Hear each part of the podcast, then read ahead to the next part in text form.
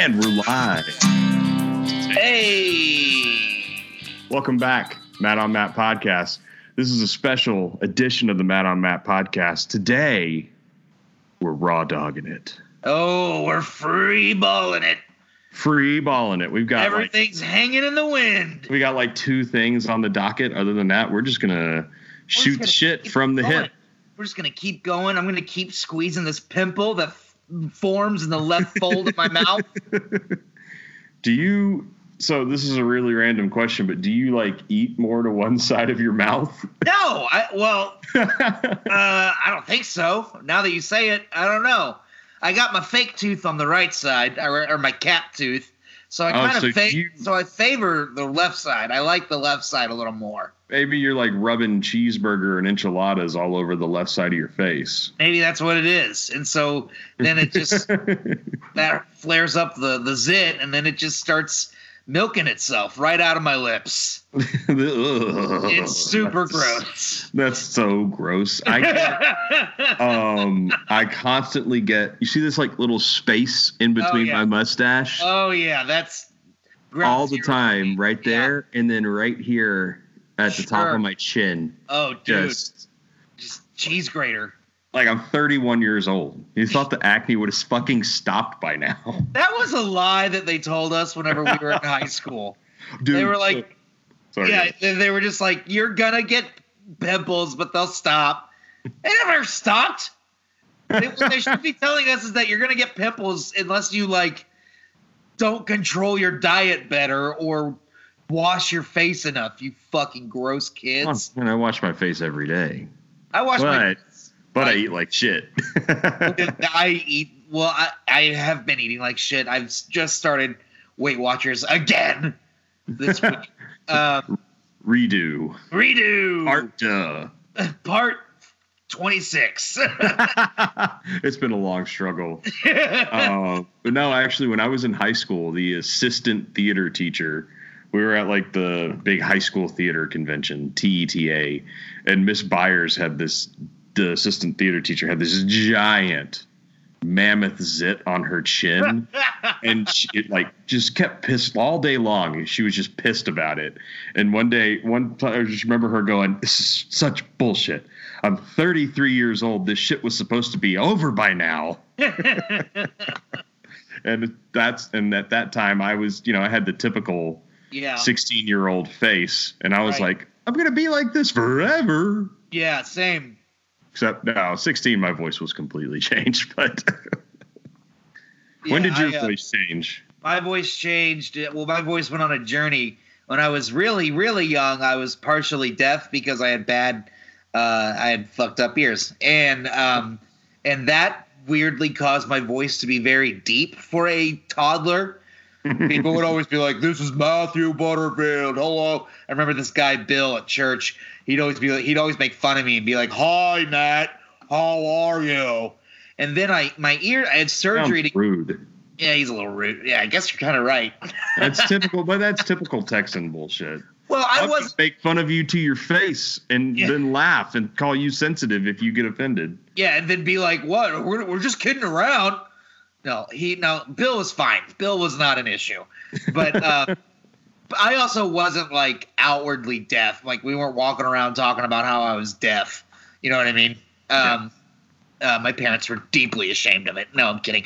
Uh, they We have an imperfect specimen on our hands. But then I had surgery, and my voice got really fucking high.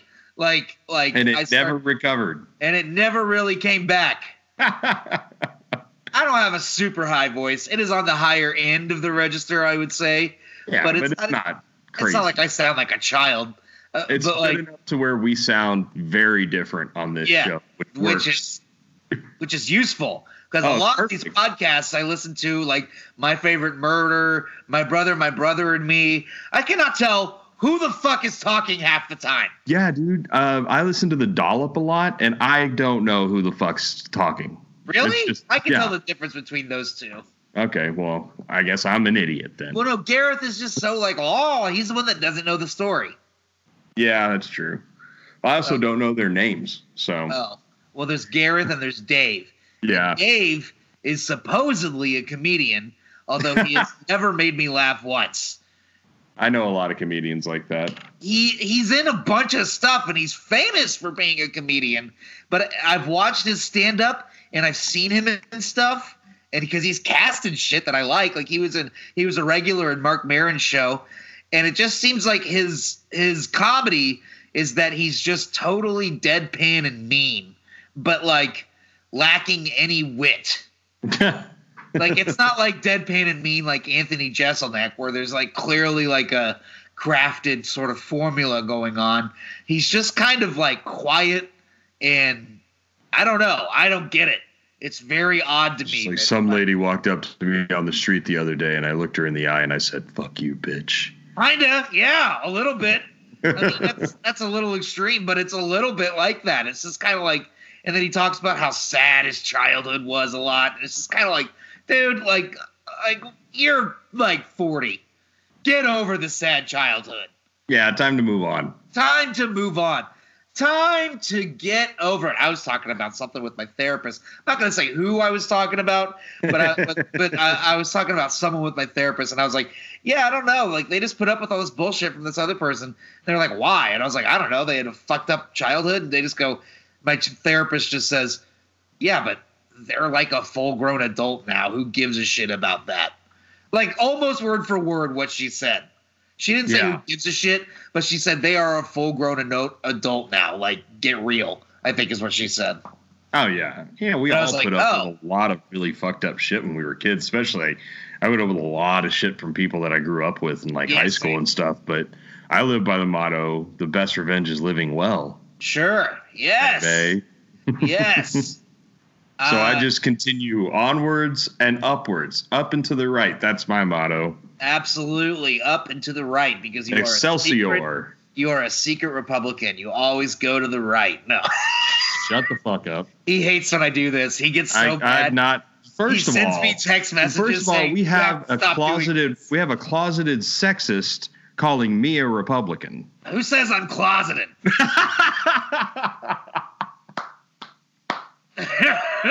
Oh my gosh. This is uh, good radio.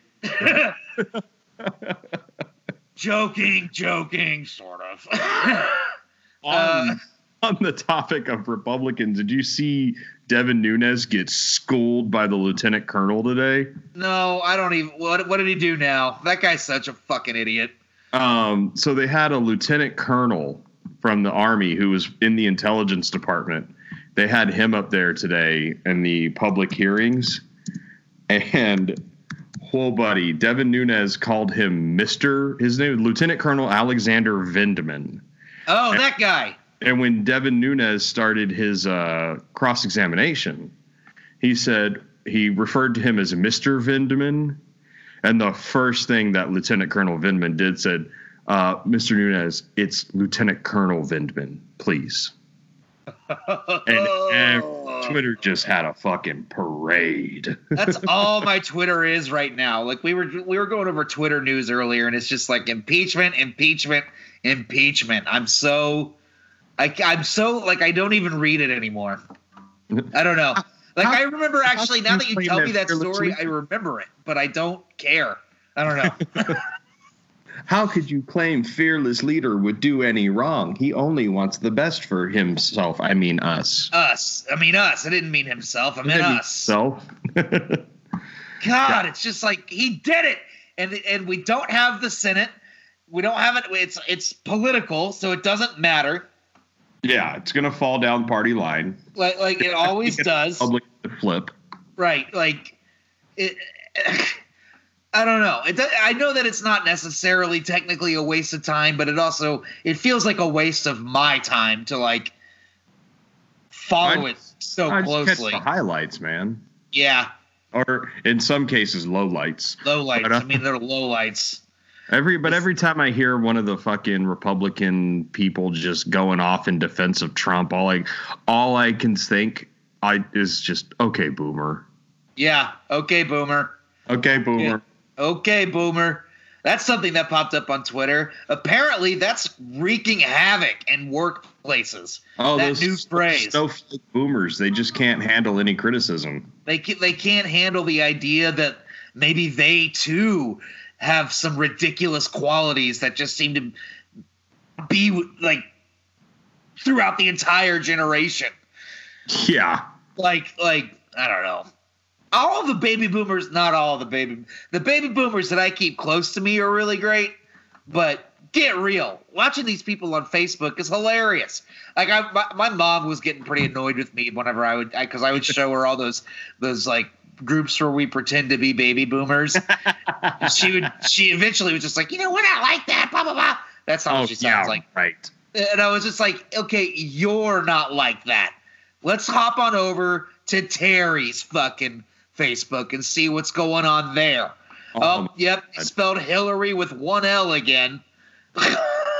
I've got some boomers from Texas City, Texas that are in my Facebook feed that right. I just want to I want to jump through the I want to jump through the computer and be like, why are you like this? how how did this happen to you? Like, Kenneth L. Wolf. Uh, We're dropping names. Don't worry, he's not going to listen to this. He doesn't know how podcasts work. You think he probably, he probably think I, I ain't paying for nothing. You know, you don't have to pay for it, but you know, whatever. I remember there was this one. So you, as you know, my dad is has a decent standing in our community, and there was this big old bond election going on to get a lot of really great shit for the local school system, like all new, you know, like computer stuff, a lot of technology, a lot of security stuff like that. But the big point in it that was really had the baby boomers and the millennials who think they're baby boomers really just pissed off about it was that there would be tablets and laptops like galore for the students to learn how to properly use tablets and laptops, since that's basically all society's moving towards now. Right. And they were all just, they were like, this is a waste of money. What happened to good old pencils and paper and blah, blah, blah, blah, blah. It and I even, jumped, I even jumped into the conversation with this one guy who I don't know and I don't remember his name. But um, he was like giving that, what's the matter with the good old fashioned textbooks and arithmetic and pencils and blah, blah, this, that, blah, blah, that. And I was like, hey, man, so I've been working, you know, in the professional sector, um, corporate America for a long time, and it's all technology. Yeah. Every single company is technology. It's tablets, it's laptops. There's no profession now where it's not technological. This education needs to start from a young age, or we're setting our graduates way behind yeah. the rest of the job field. And he just said, nope, they're just going to do, they're all they're going to do is ruin the equipment. I'll, and he said the words, I'll never change my mind. Yeah. And I've never heard a Someone. more baby boomer statement ever than I'll never change my mind. You know, at least he came out and said it. Yeah. I mean, in a way, it's like, all right, okay. Yeah. And he also said, I'm making this my my life goal to make sure this bond issue does not pass. Jesus, what a fucking loser. Guess like, how- honestly... Guess how many of the citizens of Texas City voted yes? All of them? ninety-six percent. Yeah. Of course they did. Of course they did. Whenever you start voting to, like, defund schools, it's like, what the fuck is going on with you? Right? Like, like what is going their, on with like, you? Like, ten cents a month tax increase. It's so fucking absurd. And again, I, I'm not shitting on Texas or Texans, but you start talking about property tax increase, since that's the only tax Texans have, and yeah. they shit a fucking brick. It does, well, it does get like kind of out of control. Like I, I have heard since I've been back here, I've learned more about it, and it is we don't pay income tax, but we pay just as much in taxes as uh, uh, as people in New York State. Not New York City, but New yeah, York State. Yeah, we got the percent city tax. Right, right. Uh, but we pay when it's when it comes to like regressive taxes, like sales tax and, and uh, you know gas tax, and and then the property taxes. uh, we uh, we end up giving up just as much money as people in, in blue states like that. Yeah. That and it's so I don't know. It's not Why the I fucking rent, brother. It's not. Well, you also rent because you're in Manhattan and you're not a billionaire. But um, well, I mean, I could afford a place here, but not a fancy one. You could not afford a place. Okay. To buy a place? Yeah, we could we could easily buy a studio or a one bedroom, but not in financial district uptown. Oh well, yeah, duh. We could buy a we could buy a one bedroom in Harlem. Ew. Easily. Gross. But it would be a walk-up building, and I'm not about that life anymore, brother. I got way too accustomed to elevators. Hell yes. Dude, I lived in a walk-up for years. I fucking hated it.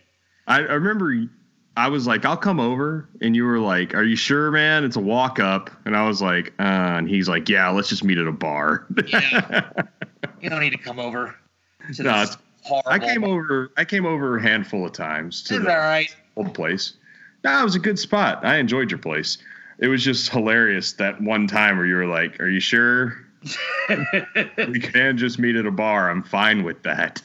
There was also, uh, whenever I first got to the city and I was crashing with Cole and Oscar, they lived on like a fifth floor walk-up. Woof. It was, at first I was like all excited and like, this is awesome. I'm in New York City. And then about like day two, it was like, all right, if we leave the house, we need to have a reason. And we oh, did not yeah. come back for like four hours. Yeah. Like yeah. Well, I remember when Greg, Greg the Legend, yeah, Greg Allen Bach, when he was living up in Harlem at like one tenth and Adam Clayton Powell, he had a phenomenal apartment, but I only ever went to it twice. Because yeah. it was a fifth floor walk up. Fuck and that noise. I, dude, I thought I was. So the people, these also aren't just like regular little stairwells. These are like super steep, super skinny, turn of the century New York City stairwells. Yes. They're really, really taxing on you physically. Right. Even it's, if you're in shape. I know people yeah. that are in phenomenal shape. And these stair, these super skinny, narrow, steep stairwells kick their fucking asses. Yeah. Oh yeah, I mean they literally have like like races on these stair on these stairwells. You know what I mean? Yeah. Like, uh, like there's. Uh, uh, granted, this is a bit of an exaggeration. The, the Empire State Building does some shit like that every year. There's like a marathon sort of event where yeah. people just run up and down the stairs, and it's considered to be like one of the toughest physical like activities you could ever take part in. Main, I mean, because going up is hard, but then going down. Once you've gone up all those flights, going down can be very like exhausting just in a totally weird, different way because your body is now trying to – it now has to – your legs now have to catch your body as oh, opposed dude, to it's, all like it is and it, quad burn city. Yes, and it's just like, oh, my God. I don't understand people that do shit like that. Why don't you just watch people do that on television? Apparently the team from – uh. The New York Fire Department always dominates that one. Of course they do. Yeah, because that's like one of the, like, I don't know what you call it. It's like one of the assignments, one of the divisions in the New York Fire Department is the stair climbers. Oh, and wow. Like, yeah, because like it's same in like in fire, you have the stair climbers, the people that are in the best shape to climb up to the tops of these buildings. And then in like in police, you have like your fastest guy is your runner. Stuff like okay. that for, you know, running uh, pursuit on foot, okay. shit like that. So, okay. yeah, F D N Y apparently dominates that race every year up to the top because they just got dudes that are fucking machines. Hell yeah. Well, of course they do.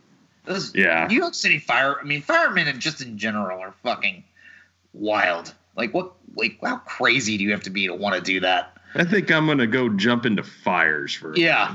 yeah, I'm going to go save people from burning buildings. I Fuck bow that. I bow down. I yeah. bow down. Yeah. But damn, y'all crazy. And you never hear about a fireman just strangling a black dude for no reason. Fucking relax. They do it, but it's off duty. What if they did? That'd be fucking wild. I'd be like, what the fuck? Firefighters aren't even safe now. Firefighters just show up to a fire and start strangling people. All right, we need. Did you this. set this fire? Did you set this fucking? Come here, you son Did of a. You son of a. You know, this building burnt down because of this loose cigarette. No. Uh, I God can't breathe, motherfucker. No. Sorry. Goddamn uh, embers. Damn, that was a that was we a tangent, brother. Yep, he just went there. Okay, Boomer. Um, my favorite thing is that somebody on Twitter said that the that Boomer is now a, an ageist slur. He's a New York radio host. Oh my God. What a what a brilliant he thing! It to the say. Equivalent of the N word. Can you imagine? So that's what I'm gonna say during rap songs now. No, uh, that's can't like what a tone deaf, stupid thing to say. That's a yeah, much like a boomer would say. Exactly. You know what I say to that? I say, "Okay, boomer." Okay, boomer. I had somebody come into the restaurant the other day wearing an OK Boomer sweatshirt, and I was just like, "Free drink on! You're getting a free drink, brother." I did. I comped. I comped him around because he was wearing a OK Boomer sweatshirt. Awesome. That's fucking awesome. Oh hell! Well, yeah. We've got. I guess it's an announcement. I don't know if we're even going to announce it. We're going to go bi-weekly, everybody. We are going to go bi-weekly. We find that um, there's just. We- We just have better when we give ourselves two weeks to gather information and have experiences. We tend to have better content. Yes, yes. We, and we tend to have a lot better stuff when we have a little room to breathe in between episodes. Right. And also, we've been extremely busy lately. Yeah, just like doing day job shit, doing doing day to day shit. Yeah, like like I'm just busy right now. I got a lot of stuff going on with acting and running a restaurant. And, you know, my wife, my wife and I use the same computer. Yeah. And she has a shit load of editing to do. Right. So I think it's just in the best interest, A, content wise, and B, for us, if we go yep. bi-weekly.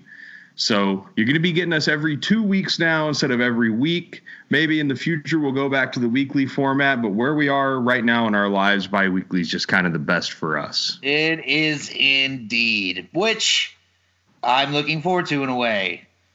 Well, I don't I think, know. I think we'll have better stuff. I think we'll have better shit now. Well, better stuff. I mean, within this past, because we've waited two weeks to put this one out, and within the last two weeks, I've actually got some things that I want to that I've done and seen that I'd like to fucking talk about. Yeah, number absolutely. one, number one being. The Modest Mouse. Your eleventh time. My ele- my my Spinal Tap anniversary show of seeing Modest Mouse. He liked Modest Mouse so much he turned it up to eleven. It and brother, they fucking brought the sauce this time. They oh, yeah. did it. They kicked ass. Dude, I knew some people that saw him in Houston a couple of days before you did, and they. They said Modest Mouse was outstanding. Like they really tightened up. There is a little bit of goss that I noticed. Ooh, um, hot goss. Here's so, our new segment on the show, Hot Goss. Hot goss. So, um, with uh, like the history of Modest Mouse is, is fraught with a lot of bad decision making.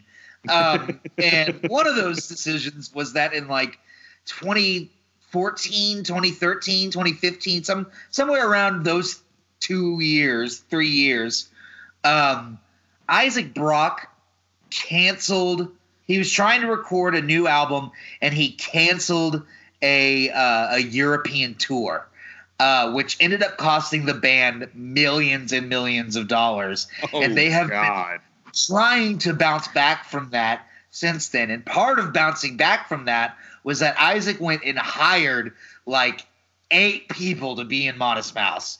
And there was only – and part of that hiring process, I mean, they've always had a lot more people than were actually in the official group of the band. Touring um, musicians. Yeah, touring musicians. But these people became actual band members, and one of which was his girlfriend. I don't remember her name. I could look it up. I don't but care. But judging by your tone – it doesn't sound like she was very good. There was not a woman on stage this time around. And I will say, ever since like that that whole era started where he canceled that tour and they put out that album with the Texas with te- with that Texas City trailer park on it. Yeah. Um, uh, I have not really been into them. or, or what they've been up to. I mean, I saw them last year, and the set was very meh. It just seemed like Isaac was distracted. He was sick, and he was like, he was like, I drank a bottle of Robitussin before I came out here. And it was just like, so you're robo-tripping and you have the flu. No wonder you can't remember how to play Cowboy fucking Dan. Like, what the fuck is your problem, dude? And I'm not blaming the woman because, like I said, I'm a like you said, I'm a closeted sexist. No, um, uh, um well, I guess the closet doesn't exist anymore. I am now, blaming brother. Isaac. I'm bl- I'm not sexist, guys. Come on, uh, come on, come on, come on. He's not sexist. He just doesn't give a shit about your female problems. No, never and never will. Um, uh, Can't wait for the women in my life to hear this show. Um, the three women in my life. No. um, All three. Um, and that includes the dog. Yeah, well, uh, well, yeah. That includes Cassie. But I just think that, like, getting rid – I, I'm just a big proponent of, like, like you shouldn't let your girlfriend or your boyfriend or your significant under, other into a band that has already existed beforehand. Uh, Paul McCartney feels the same way, right? I mean, it's like a it's hack yeah. at this point. Like, at and least she wasn't Paul on, and Linda started Wings together, right? That's what I'm. That's what I'm saying. Like, like, like, if you're gonna like be in a band with someone you're fucking, fine, or th- that you're married to or dating, fine. But like, have it just be your band, like your. Yeah. You, Don't don't like like what if like Eddie Van Halen suddenly just was like, and here's Missus Van Halen on the keyboards and glockenspiel. glockenspiel. Like everyone would be, be like, one of my what the favorite f-? instruments based solely on its name. Like people would be like, what the fuck is she doing here? Like, and I don't know, she wasn't bad. Like I'm not shitting on her. She was fine. She played the notes, but I just think that there there is a new focus to the group. And I just noticed that she, the lineup has changed, um, and very much for the better. They were super tight. They did that thing that they do where they play the song how it how it goes, and then it turns into something else, and then it's fucking wild, and they bring it back. I was with my dad, and it was he a had musical only, theater dream ballet, if sure. you will. uh, I was with my dad, and the only other time he had seen them was the first time that I had seen Modest Mouse.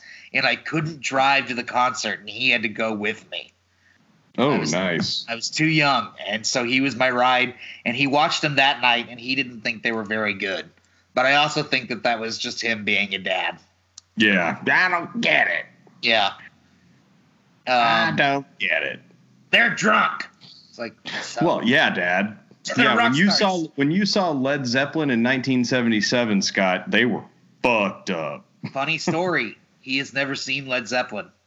Oh, well, I was just, you know, using a name. Well, well, this ties into what I'm talking about because my mom saw he, Led Zeppelin. He he always told me that story about how he regrets not seeing Led Zeppelin. He's like, I've seen Robert Plant and Jimmy Page play together, but I've never seen like I never got to see the original lineup, uh, even though they came to West Virginia.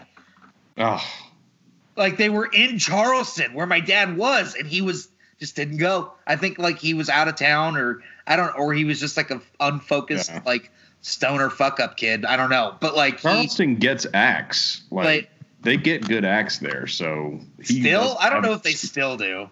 Yeah, Charleston's the biggest city in West Virginia. Yeah, but who give that? That's like saying they, you're the biggest. Big city acts in make Virginia. Stops there. All I right. mean, Beyonce's not going there, but you know. But they were like the Beyonce of the seventies. But Taylor Swift goes there. Well, yeah, it stays white out a little later there. Um,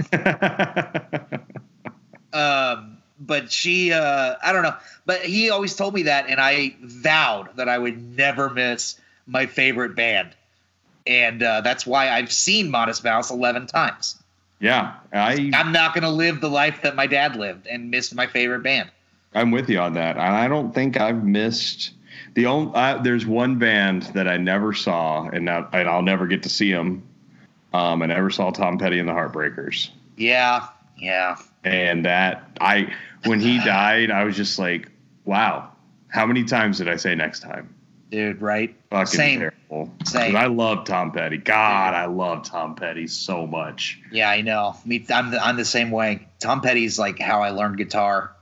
That's why I spent. Uh, I'll spend whatever it costs to sure. see Bruce. Sure. You know what I mean? I'll go. I never again. Fucking, I'm going to see Bruce every Absolutely. time, as many times as possible. Absolutely. I got a friend, Sunny, that I hang out with at the Dallas Cowboys bar, and she has seen Bruce over a hundred times. That's insane.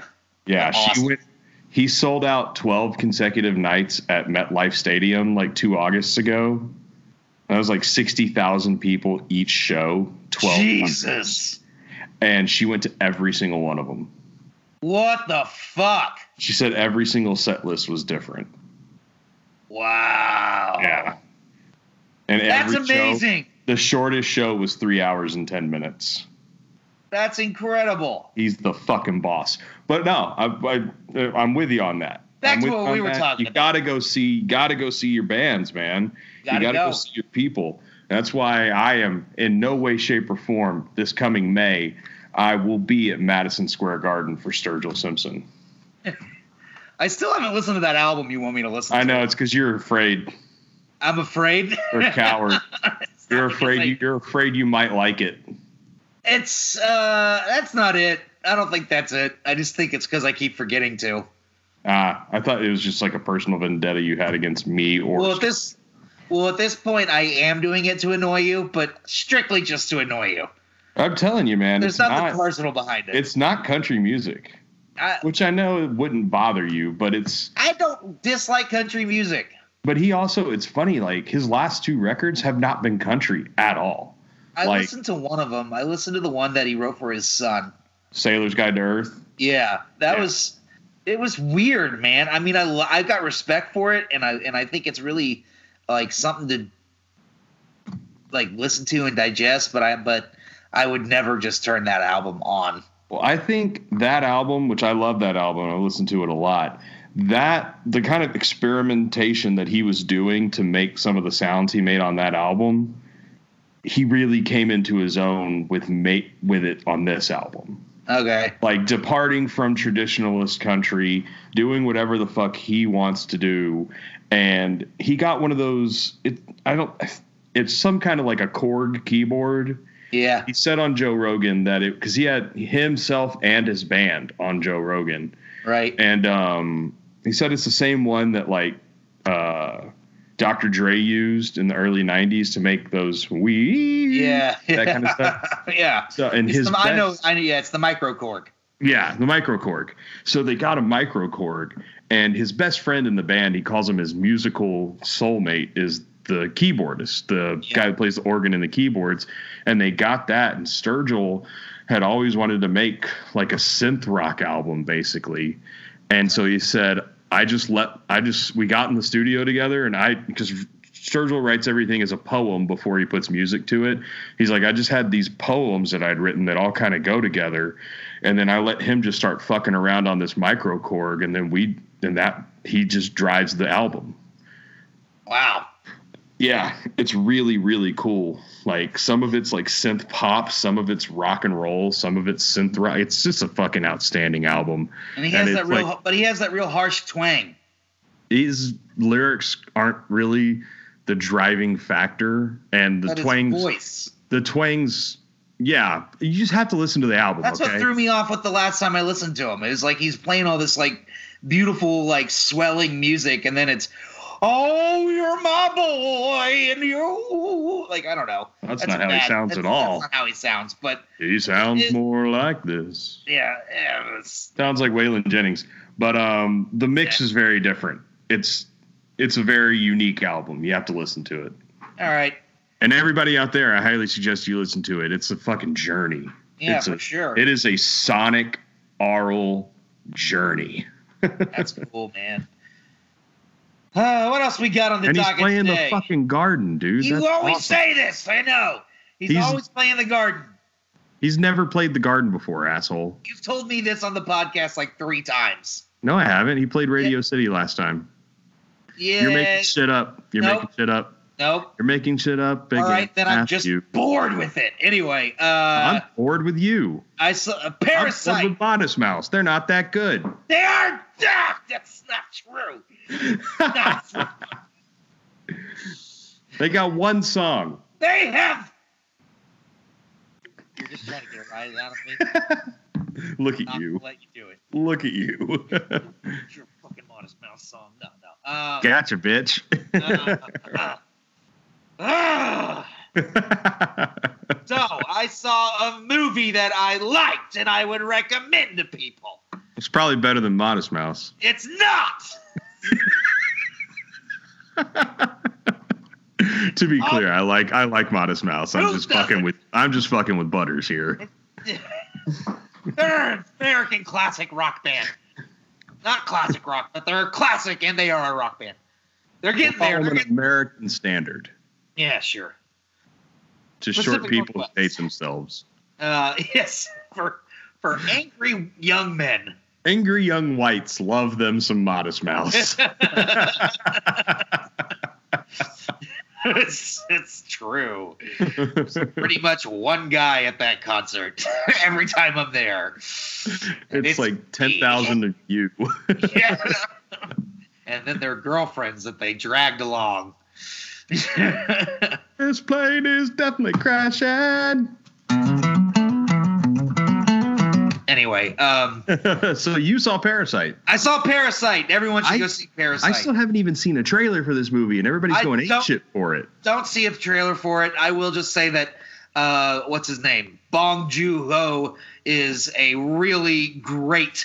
That's his name. Don't laugh at me and look at I me. I didn't like laugh. That. I didn't. You laugh. did too. You just scoffed.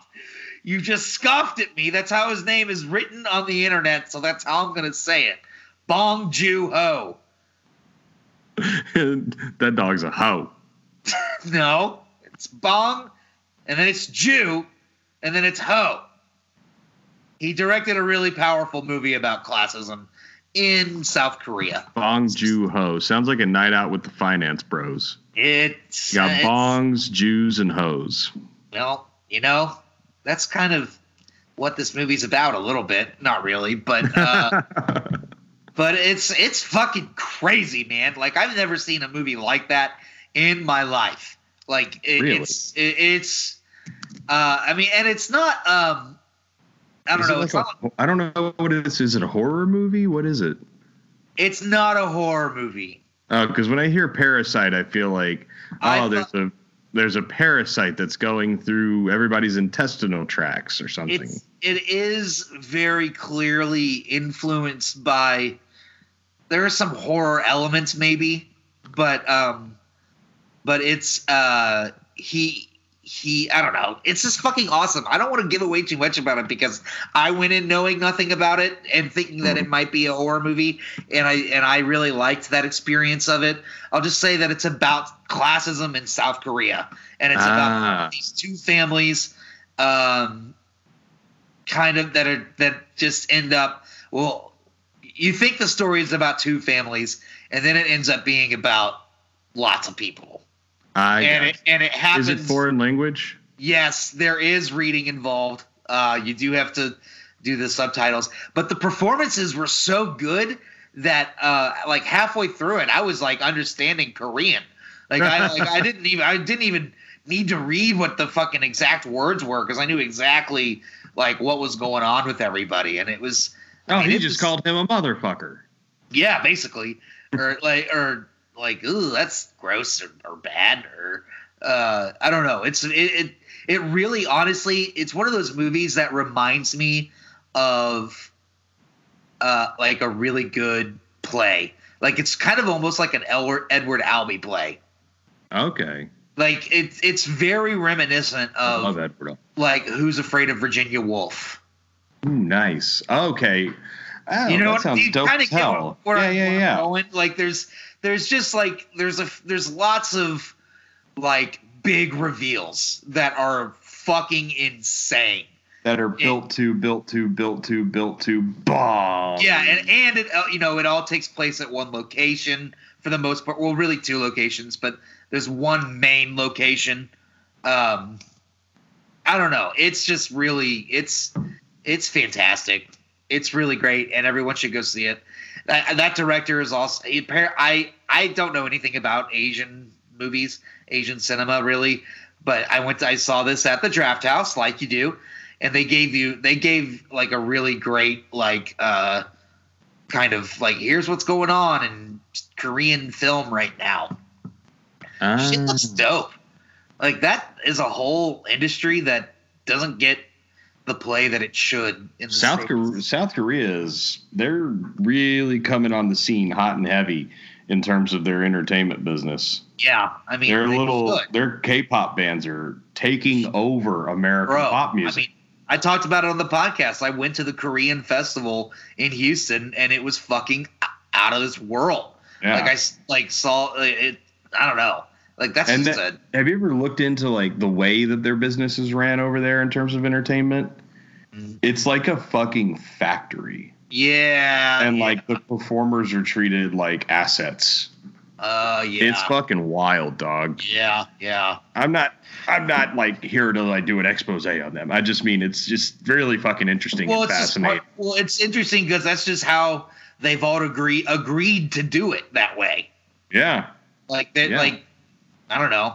It seems like being a star over there would be kind of difficult in the way that like stars are made here. You know what I mean? Like like we have these pop these boy pop bands where it's kind of like a fight for who's going to be the famous one out when of this. When the band breaks up, when yeah. the band eventually breaks up. Whereas in those with that genre of music, the bands do not break up. No, and if they and if and you, it, And if they do break up or if you cause problems with the band, then you're done. The fans yeah, don't care you're anymore. Excommunicated from the industry. Yeah, and the you're fans, not putting out a solo album. Right, and the fans don't even want to hear it. They're just like, I don't, I don't want you without your group.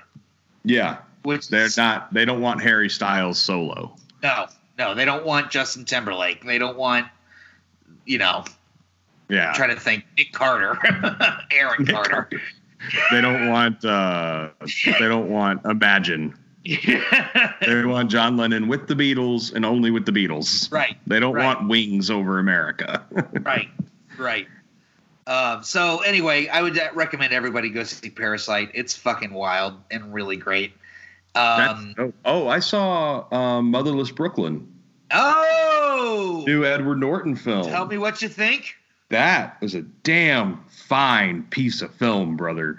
Yeah. I highly, highly suggest it. So Edward Norton is a a man with Tourette syndrome. Yes. And he works for Bruce Willis's character, who is a private detective.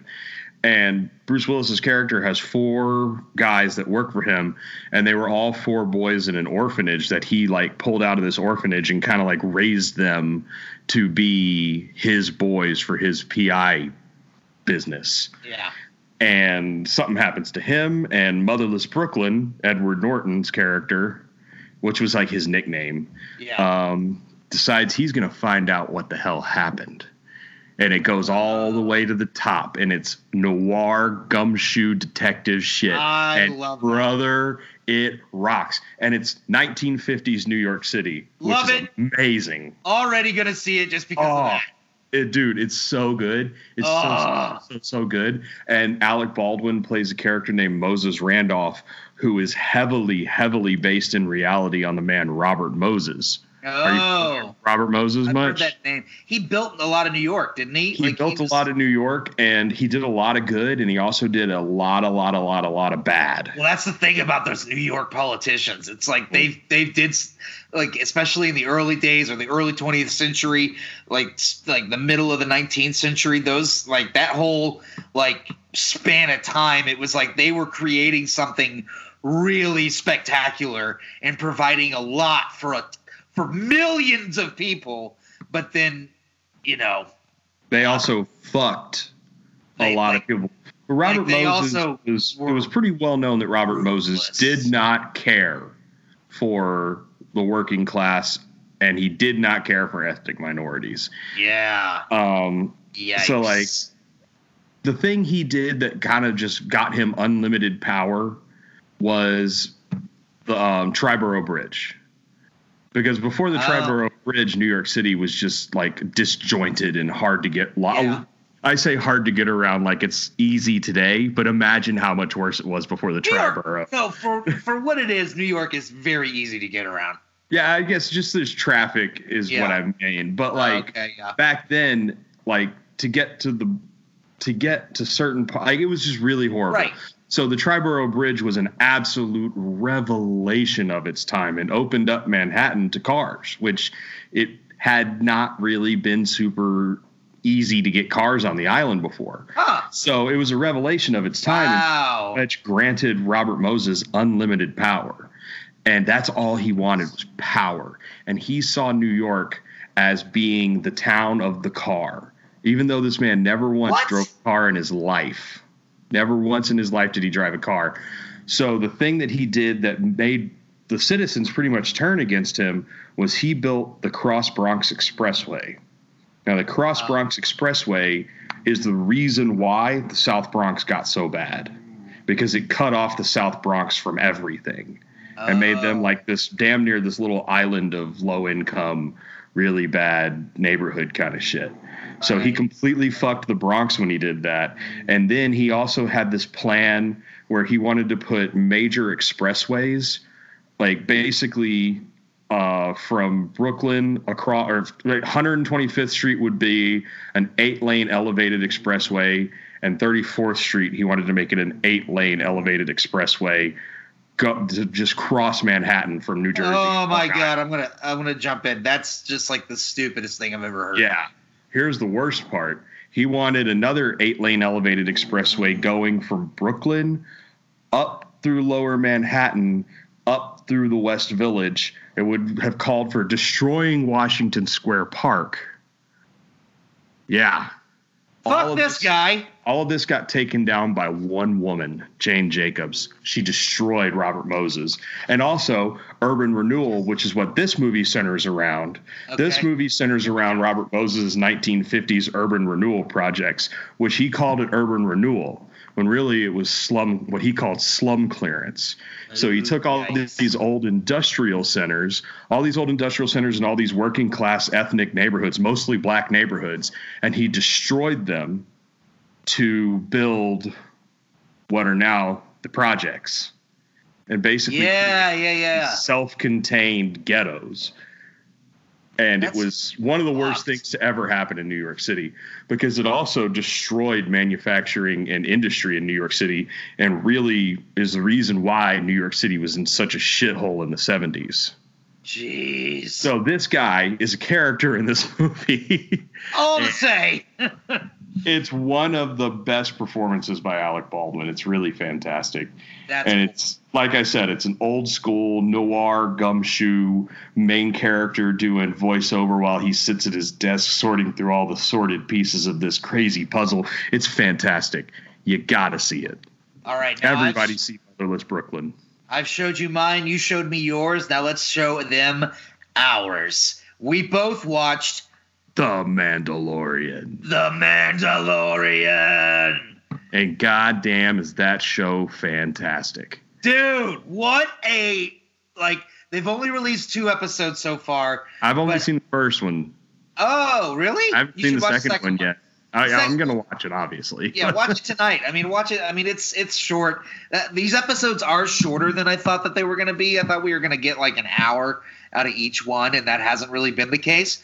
But I don't even care because it's so fucking good. Yeah. Like, holy shit. Holy shit. Like, Jon Favreau's done, done, ding, dong, dang, done, do it again. Like, he just, like, he's he's the man. He knows how to start a fucking franchise. Yeah, dude, he knows what the fuck he's doing, bro. Dude, that shit's I mean, so good. They what I've there's so many like Easter eggs and so many like uh like nods to the original trilogy, the prequels, uh the the new stuff even to a certain degree. They talk about all of the they're, they're, they're, they talk about the politics, but in a very practical way, because I think with the prequels we get really hung up. The, the prequels, the fault of the biggest problem with the prequels was that George Lucas was convinced that we gave a shit about the bureaucratic shit within the Empire. And, yeah. And, and he and thought so, we cared about midichlorians. Yeah, and... and Jar Jar and, Binks. And he was very much focused on, like, creating toys and all that shit. And what yeah. this has done is that it showed us political issues, much like... Because if you go back and you watch the... If you go back and you watch the, the, the prequels, it's... Look, I think that they, look, they are objectively bad movies. They're not well done, but they do tell kind of interesting stories politically and historically within this fake history, right? Right. Like, like, like they, they. It, but it so, harkens back to the first rule of filmmaking, which is show me, don't tell don't me. Don't tell me. And so, one of the biggest problems at the end of the original trilogy. I mean, Matt, you have to think about this. The Empire was awful, right? They were genocidal. Yeah. They were crazy. They they did all these horrible things. They separated families. They did all this horrible shit, but they were also the infrastructure for an entire yeah, galaxy. They were, they were the government. Like, they were the government. What happens like, when a government is just class? It's Iraq is yeah, what it is. You right. see what Iraq became. Right. So basically this galaxy is Iraq two thousand four. So it is a good thing that those leaders were taken out, but like now they're dealing with the fact that even five, because this takes place five years after Return of the Jedi, after Luke has killed his dad and the and the empire, the Emperor, and mm.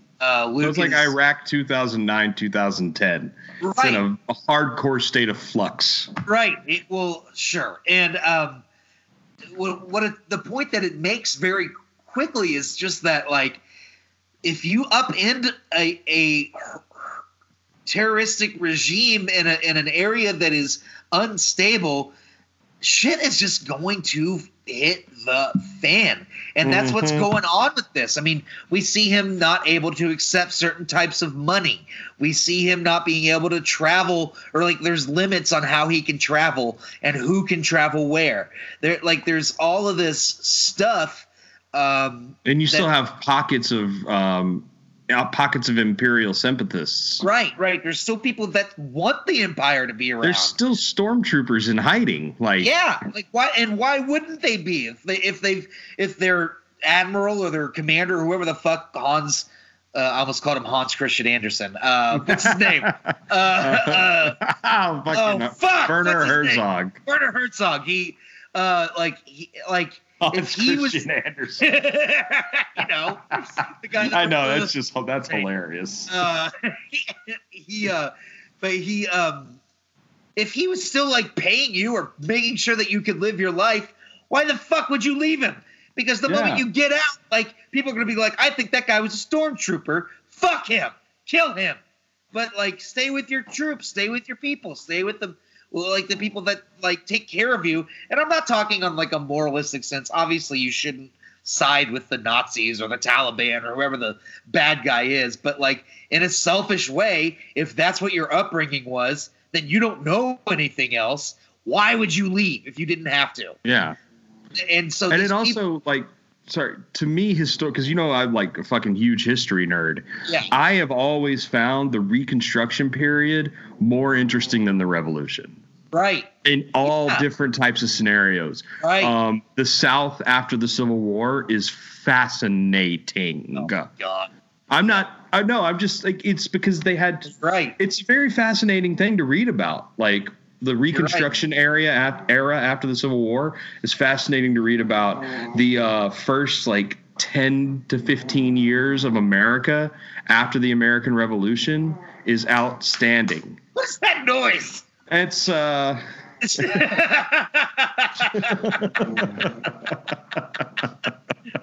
I know what Nothing. It is. I Don't just, worry I about shouldn't it. Have brought attention to it. Don't worry about it.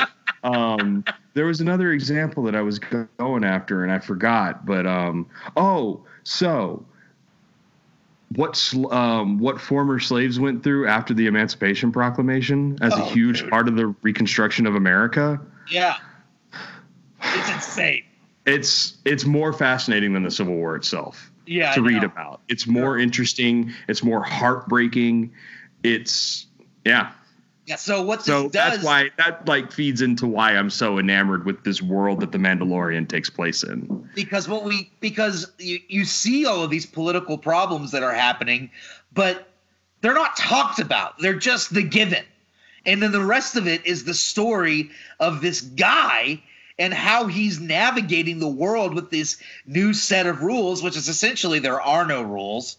Like, and, and It, it, just the chaos that's created and, and and how he navigates it is absolutely just I, I mean it's fucking rad. I mean you literally get you get him on a gal on like a what's it, a Gallic gun, like just mowing motherfuckers down, like and like he's like working with a droid that keeps wanting to kill itself because he thinks all is lost. Like it, it's It's yeah. really a- yeah. Initiating self-destruct. That yeah. droid, I do believe, is voiced by Taika Waititi. Taika Waititi. Taika I love Waititi. This man. This guy is out of this world. He just keeps one hit at right after another. And I mean, speaking about great cameos in that first episode, the first character that we kind of deal with, his first bounty that he collects, played by Horatio Sanz. Uh, then they he transports that. that um that bounty with the help of Brian Posehn. Yes. Uh and then like I don't know, and then there's Werner Herzog. Brian Posehn in a Star Wars thing was just like this man's life was just made. This like this man's life was completed. Yes, he's had children. Yes, he's married. Done stand-up yes. specials and been in movies and television shows. Yeah, he's been on sitcoms, but he now can die. He's part of the Star Wars canon. He is. He is so like I'm so like I've never been more happy for an actor. Like, I'm so happy for that man. Like, Brian like, Posehn, congratulations, brother.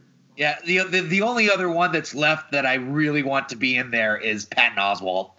Oh God, if he pops up in this, he has to. Oh, I mean, it's since oh. Brian did it, he has to, right? Right? You think Patton's got to be in here somewhere? Just like a happen. little. Like he's a little chubby prince somewhere with a dog. No, you can't have my precious metals. uh, so everybody. Oh, goes, oh shit! It's a real Mandalorian. The other thing, the other thing that they did in this that I really liked, which is just a throwaway line, is that they have now made the uh, the holiday special canon because yeah. of this. Like there was there there was always kind of. Like whenever they Disney bought um, Star Wars, it, there there was always kind of a joke of like, well, what's because they threw out a bunch of stuff that was quote unquote canon, particularly with the books, and now those are called legends, and it's just like a whole stupid thing. But like um, everyone was always like, well, why wouldn't the Why, why wouldn't the holiday special be canon? It has all the original actors. There's a plot. There's all this stuff. And now they like Horatio Sanz's character just says, oh, well, I was really hoping to see my family for Life Day, which is what they're celebrating in the Christmas special. Yep. Which means that it, they, they did. Jon Favreau gave a nice little nod yes. and made it canon. Made it canon. Which that was that was for the dorks out there. The holidays are coming up. The holidays are coming up. I really highly recommend watching the Star Wars Christmas special. Highly, if you get my highly. burr, burr, burr. Get a get a get a nice little green hog's leg and a little batch of incense and sit back with a fire and just burn one down and watch that shit show of a holiday special because it is something else. Oh, hell yeah. Have you ever seen it or clips of it or anything? I've it's, seen clips of it and woof, buddy, woof. It has softcore Holy porn shit. in it. It has softcore porn. It has uh, B. Arthur is the owner of the cantina in Tatooine. uh, it has it has a ten-minute scene with Wookiees in it, all speaking Wookiee, and they are the only people speaking Wookiee, and there are no subtitles. Love it. And then there is a twenty-minute dinosaur and Boba Fett cartoon. Dude, people were so high when they wrote that. They were coked out. They were going through cocaine psychosis when they wrote that. Their brains were melting with the blowski. Dude, it is. It's like at one point his the, the porn comes up whenever uh, Chewie's dad sits down and puts on a V R set, and then he watches this like chick give him a lap dance in oh, V R. God. And, and then you see like his little Wookiee face shudder at the end of the scene, and it's like, did that Wookiee just nut? Yeah, he did. I think he just nutted. Yeah, in front of his family. And that, that's outstanding. Speaking of nutting, there is a baby Yoda in this. In this, there's a baby thing, Yoda, which confirms Yoda fucks. All coming, I am. Dirty whore, you are. Oh, up it back, I say. God damn, show's so good. I highly suggest everybody go out, get Disney Plus. Also, just get Disney Plus, man. Like, it has every life. single episode of The Simpsons, every single episode of Boy Meets World, which you hate. We'll I don't hate. No, no, no. I don't hate Boy Meets World. We'll, we'll talk I about just, it on a different podcast. I was. I went on a on a rant the other night about how the parents in Boy Meets World only value their children for test scores and grades, which I think is horse shit. But it's also a very, very funny, funny show. And uh, Ben Savage and Wolf Riddell are fucking hilarious actors. They are hysterical, hysterical actors. Yeah, live your life. Get Disney Plus. Watch The Mandalorian, y'all. You Hell yeah. It's, I mean, it's essentially the, the adventures. Look, the guy that the, the, the show is about is not technically Boba Fett, but it's Boba Fett. No, no, no. Like, it's as Boba on. Fett as you're going to get. It's as Boba Fett as Boba Fett is ever going to be. And uh, so it's basically Boba Fett, the adventures of Boba Fett and Baby Yoda, which if they it's had something just, I never knew I wanted. Well, I mean, if they had just like called it that, I would have been like, give it to me now. You have to give it to me. I, I, it. I, I'm dying. I'm dying. Give it. Give it me now. Give it me now. Me be wanting. So the second and the second uh, episode really gets into those adventures, and the Baby Yoda is unbelievably cute and unbelievably fun, and and I don't know, it's just got everything. Watch I The Mandalorian. It. It's gonna be so it's so good. I can't wait to watch the second episode tonight. It's gonna be great. Uh, I uh, I'll I'll be back with the in a couple weeks once I've played the new Star Wars uh, Jedi Fallen Order game a bit. Right now, lukewarm on it. Lukewarm on it. Lukewarm, but uh, we'll we'll see. I'll put a few more hours into it. So right now, you're you're Luke Landwalker. Yeah, I'm I'm Luke the moisture farmer. But I was gonna go to the Tashi station and get some power converters. Okay, you can warm. hang out with your friends later, Luke. um, but I, yeah, I, man, I, I think that's is that's that it for this good. week? Yeah, I think that's it for this week. Um, Cowboys won uh, this past Sunday, but too fucking bad for us. We got to play the Patriots this week, so it's not going to be pretty. Oh, my God. What if we beat the Patriots, though? We won't. But what if we did? Keep that thought in the back of your mind, but never say it. Like, oh, never say we're going to do it, because oh, then no, it'll, just, it'll be fifty-six to zero New England. Yeah, I know. Um, go fine. into – my thing I always think is if you expect the worst – it makes the best that much better. So I'm expecting to get demolished yeah, just, by the New England Patriots. I learned this from Kevin Smith. If you set the bar really low, you can always get over it. Exactly. My bar is so low for the Dallas Cowboys going into Sunday's game um, that it's just going to make my life so much easier yep. if the inevitable happens. Yep, or when the inevitable happens. Yes, because it's Tommy touchdown. It's Tommy touchdown. Tommy touchdown and Jules. They're going to put in some work on that Dallas secondary. And I, well, just right, feel, and I feel like Bill Burr's got a lot of thoughts on the Dallas Cowboys, and I can't wait to hear him. I don't think he does. I don't yeah. think that does. Oh, I, does. I, I think he could give a shit about the Cowboys. Well, he's a sports fan, and sports fans generally all have lots of thoughts on but the Dallas Cowboys. But he's also Bill Burr. And he's such a contrarian, and he's so like focused on himself. Did you hear the podcast this week? Apparently, Billy No Fun is a permanent thing. He's done drinking for done for drinking. Good. Yeah, whatever. He's like, I, maybe he's I'm like happy. maybe I'm not done, but I think I'm done. When you're fifty, man, drinking is like a whole different deal. Well, like drinking, really drinking at thirty-one is different than it was at twenty-five. Yeah, sure. You know? Well, he had really – he was just like, I've been sober. He's basically he's been sober since his daughter was born.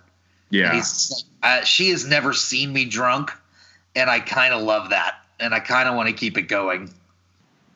Yeah, that's good. I didn't see – I never saw my parents drunk until – I I never seen my dad drunk. I think one time I saw him like a little buzzed. Yeah. I was like twenty-three.